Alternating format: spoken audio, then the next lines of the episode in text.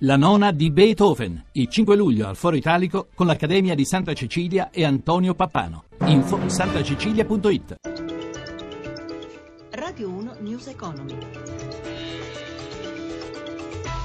Buonasera da Paola Bonanni, Remain Brexit, il nodo si è sciolto, le borse avevano creduto. In una Gran Bretagna europea, ieri alla vigilia del referendum avevano realizzato 190 miliardi di guadagni e la sterlina era schizzata ai massimi da inizio anno, oggi la vittoria dei Leave in Gran Bretagna ha alzato invece un'ondata di panico sui mercati finanziari, la valuta britannica ha toccato il minimo da 31 anni, Piazza Affari giù oltre dell'11% a ridosso della chiusura delle contrattazioni che tra poco commenteremo appena appunto ci sarà saranno le chiusure definitive di quelle europee. Mentre le prime borse a reagire negativamente questa mattina alla Brexit sono state quelle asiatiche, Tokyo ha perso poco meno dell'8%, la peggiore seduta dall'incidente di eh, Fukushima, ma già si cerca di guardare con una prospettiva più ottimistica i rapporti internazionali che verranno.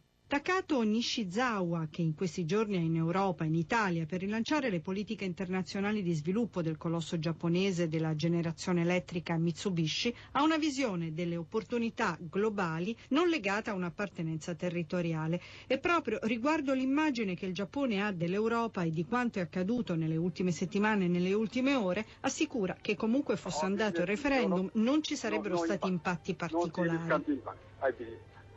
Obiettivo di Mitsubishi è quello di attuare in Europa e in Italia sistemi di approvvigionamento energetico sostenibili.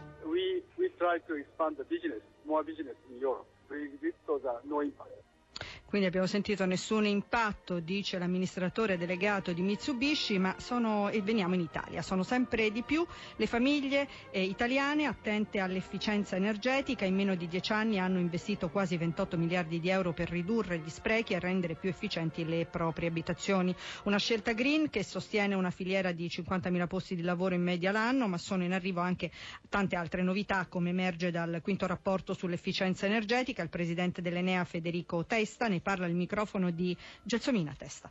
Le principali novità sono che come paese non siamo messi male, siamo sopra la media europea, abbiamo fatto un pezzo importante del percorso per adeguarci agli obiettivi europei, ma abbiamo ancora tanto da fare. Possiamo trasformare l'efficienza energetica in una fantastica macchina per lo sviluppo e l'occupazione nel nostro paese.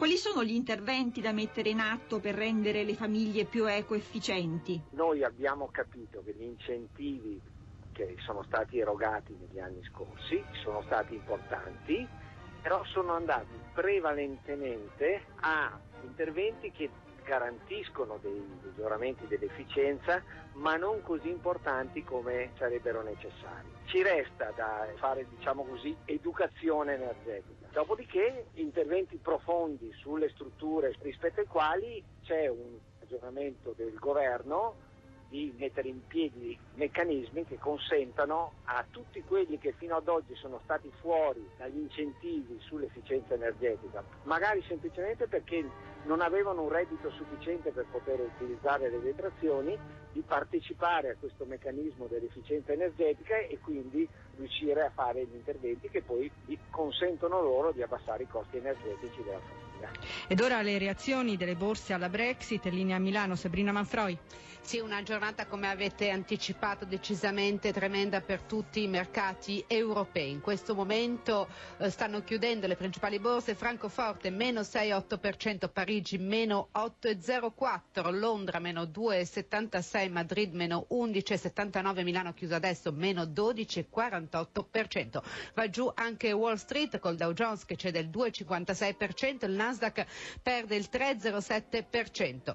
La, un disastro tra i titoli bancari che praticamente crollano tutti con fortissime perdite tra i peggiori, BPR meno 24,6%, Popolare Milano meno 24,28%, Unicredit ha perso il 23,7%, Banco Popolare il 23,30%, Intesa il 22,9%, così via con perdite davvero robuste anche per titoli di altri settori, tra questi Posta Italiana ha perso il 7,9%, Telecom il 16,6%, Mediaset il 17,7%. rendimento. Le valute per quanto riguarda la sterlina c'è un calo sul dollaro robusto, si porta a 1,36, c'è un calo anche sull'euro, l'euro raggiunge 0,8156, si rafforza l'euro, eh, scusate, l'oro a 1317 dollari l'oncia. Infine lo spread a 161 punti base all'1,55% rendimento decennale. Per il momento è tutto, linea allo studio. Il News Economy torna lunedì alle 11.32, domani mattina invece alle 10.35 saremo qui con News Economy Magazine a cura di Roberto Pippa in regia, in regia Ezio Borioni, da Paola Bonanni, buon proseguimento di ascolto su Rai Radio 1.